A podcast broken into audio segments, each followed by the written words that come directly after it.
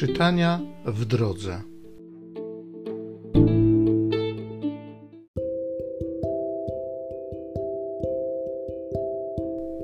Z Księgi Rodzaju. Sara doczekała się 127 lat życia.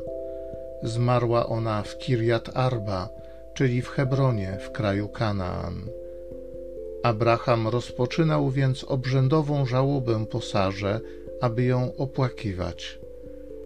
A potem, powstawszy, odszedł od swej zmarłej i zwrócił się do potomków Heta z taką prośbą: Choć mieszkam wśród was jako osiadły przybysz, sprzedajcie mi tu u was grób na własność, abym mógł pochować moją zmarłą.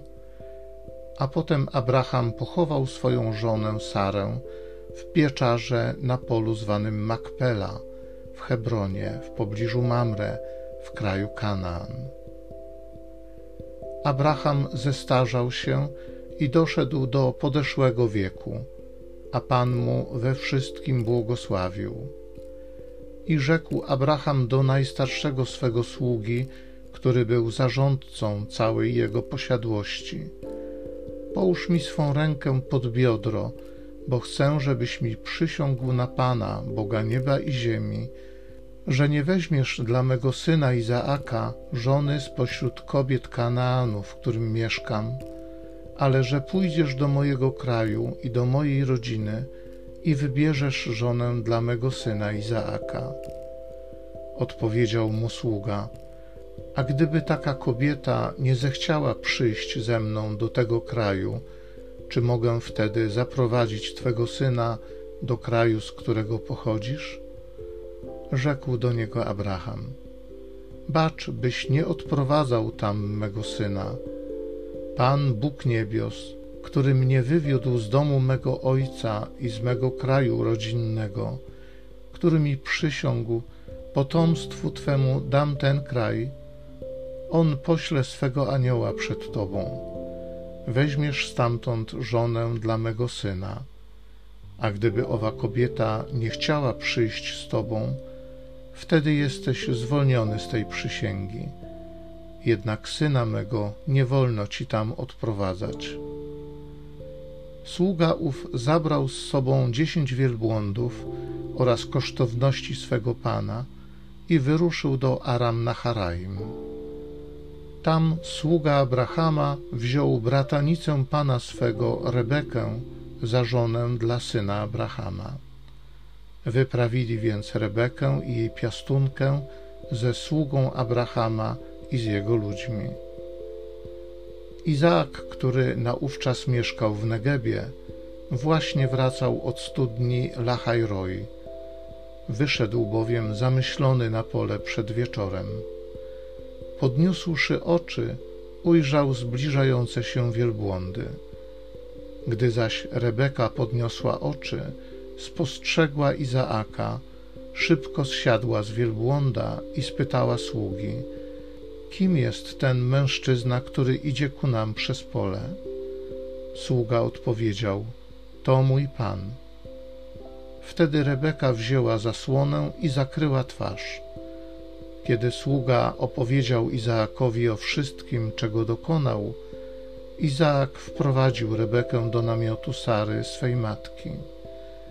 Wziąwszy Rebekę za żonę, Izaak miłował ją, bo była mu pociechą po matce.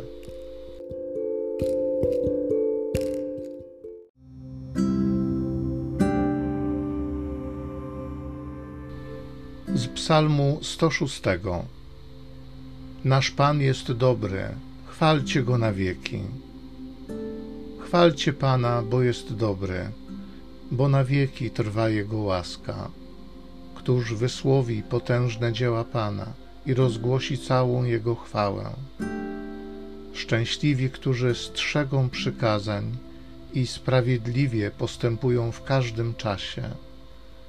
Pamiętaj o nas, Panie, gdyż upodobałeś sobie w Twym ludzie przyjdź nam z pomocą, abyśmy ujrzeli szczęście Twych wybranych, cieszyli się radością Twojego ludu, chlubili się razem z Twym dziedzictwem. Nasz Pan jest dobry, chwalcie Go na wieki.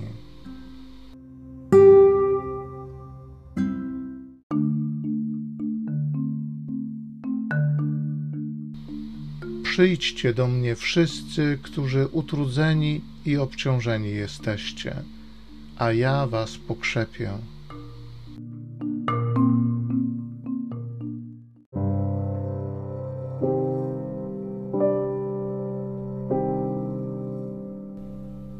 Ewangelii według świętego Mateusza. Jezus, wychodząc z Kafarnaum, ujrzał człowieka imieniem Mateusz, siedzącego na komorze celnej, i rzekł do niego: Pójdź za mną. A on wstał i poszedł za nim.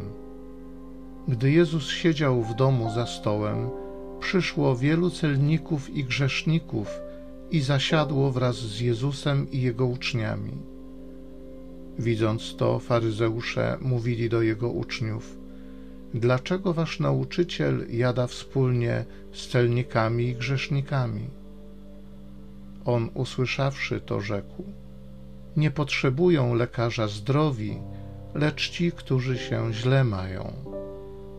Idźcie i starajcie się zrozumieć, co znaczy chcę raczej miłosierdzia niż ofiary bo nie przyszedłem, aby powołać sprawiedliwych, ale grzeszników.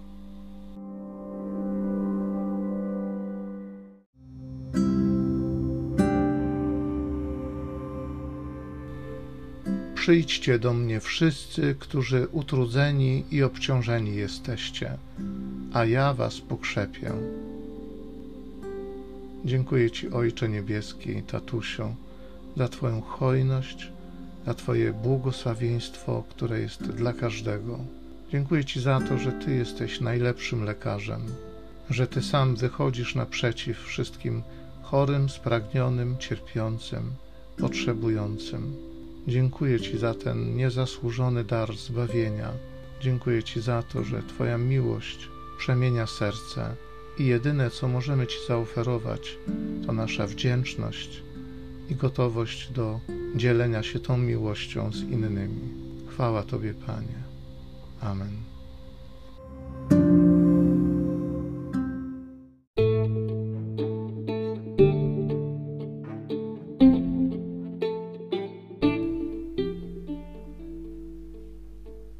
Zachęcam Cię do osobistego spotkania z tym Słowem w krótkiej modlitwie nad Pismem Świętym. Niech ono stanie się dla Ciebie źródłem obietnic, prawdziwej nadziei i niech zmieni Twoje życie.